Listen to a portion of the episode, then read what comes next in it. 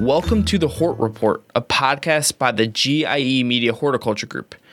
I'm Chris Manning. Today, we are talking to Bram Meulblok, sales manager from BLV, a lighting company from the Netherlands and Germany, about the lighting situation in the Dutch market. Today's podcast is also sponsored by BLV.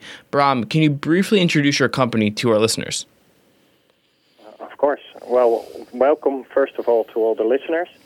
Um, BLV is a medium-sized company that is uh, specialized, among other segments, in horticulture and aquarium lighting. We're on the market for more than 40 years, and we produce lamps for the horticulture sector for more than 10. Um, currently, we're one of the leading producers of HPS lamps, which we produce in Germany and Poland. It's one of the very few lamps on the market that actually reaches 2,100 micromole output, which is the highest in the market currently. Besides HPS lamps, we also offer LED lighting and other lighting equipment. Our philosophy is to work in close cooperation with uh, with OEMs and with growers worldwide, and to use this market information to further develop our lighting that fits to all the growers' actual needs. Bram, many growers in the US and Canada look to, to the Dutch market for inspiration. What can North American growers learn from the Dutch? Well, growers in Europe and North America face similar problems. Uh, production costs are rising, and there's also an increase in price pressure from the retailers towards their suppliers. In Europe, low retail prices force growers to automate and to specialize. Therefore, the trend goes towards high tech greenhouses, and the Dutch are the pioneers in that field. Can this be generalized for all branches of horticulture, or is there one branch that is more affected than the others? Well, we can see the trend to automation in all areas of horticulture, whether it is tomatoes, other vegetables, ornamentals, herbs. I actually spoke to a rose grower last week, and I spoke about the trend in the market, um, and we discussed challenges he faces and the decisions he makes. Um, the rose growers in the Netherlands face perhaps the biggest challenges. Can you elaborate on that a little bit more? Um, well, for a long time, Dutch rose growers were dominating the market. However, increasing imports from Africa, and there the main country is Kenya, but also south from South America, they are putting pressure on the retail prices. And in order to be competitive, about 89%, uh, 98% of all Dutch rose growers use artificial lighting to increase their yields.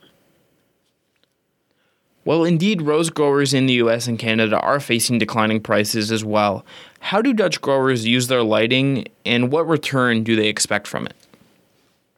Well, as a rule of thumb, uh, Dutch growers state that 1% additional light gives them about 1% more yield. And that's also true for roses. Therefore, growers try to get as much light as possible. Um, there are several ways to get more light, of course. Um, growers are looking into diffuse glass to increase daylight levels, but we also see an increase in supplementary lighting. Um, recent, well, in the in the last year, rose growers went up from 180 micromole per square meter per second to now 260 micromole. And the rose growers I mentioned earlier, he made the same choice recently when he added more fixtures to his greenhouse. Uh, the latest test data, however, shows that we're reaching a limit now, and that beyond 260 micromoles additional light, the return um, will be less than 1% increase in yield when you add 1% more light. And in the Netherlands, the growers produce all year round, and typically they light for about 20 hours in summer and even 24 hours in winter during a day. So in winter, they light the whole day. This sounds like a lot of supplementary light. Are there any challenges if you apply so much artificial light? Well, yes. Um, this intensive supplementary lighting, of course, produces a lot of heat. And roses can stand quite high temperatures.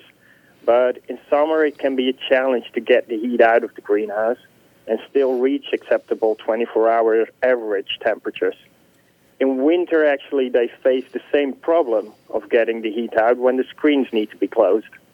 Um, therefore, growers are looking towards the LED technology as a possibility to, to reduce their average temperatures, but still be able to increase the amount of light. That's an interesting point for many growers in North America. Well, it's it's the same in Europe, so not only in the Netherlands. Um, however, for large greenhouses, the investment costs of LEDs are usually too high. The average investment into lighting in the Netherlands usually doesn't exceed 20% of the total investment of their greenhouse. Otherwise, the return on investment, the, the return on investment time will be too long. Um, however, we do see a sharp increase in LED lighting in areas where special lighting and thermal management are of importance. Um, for instance, if you look at interlighting in tomatoes, where then they can uh, also put some heat in the middle of the crop. So you have the heat pipes below and the, the top lighting, but then they also bring some some light in the middle of the of the crop um, but also for photoperiodic lighting, for ornamentals and strawberries, and of course for the indoor cultivation. Are there alternative ways to reduce your running costs if you do not want to switch to LEDs? Well, most growers they program their climate computer um, to switch off the lighting when outdoor solar radiation exceeds a certain threshold. Um, well, the exact values are usually a bit of a grower secret. We can advise you on this, but in the end, it will be always the grower who develops its own its own recipes. So, what you're saying here, the grower will not be replaced by a computer in the future.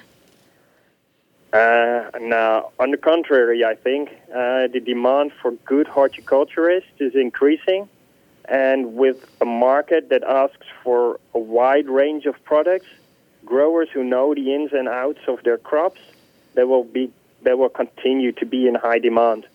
We also bring our customers more and more into contact with consultants that are specialized in just one crop. Bram, thank you very much for your time today. Okay, thank you too.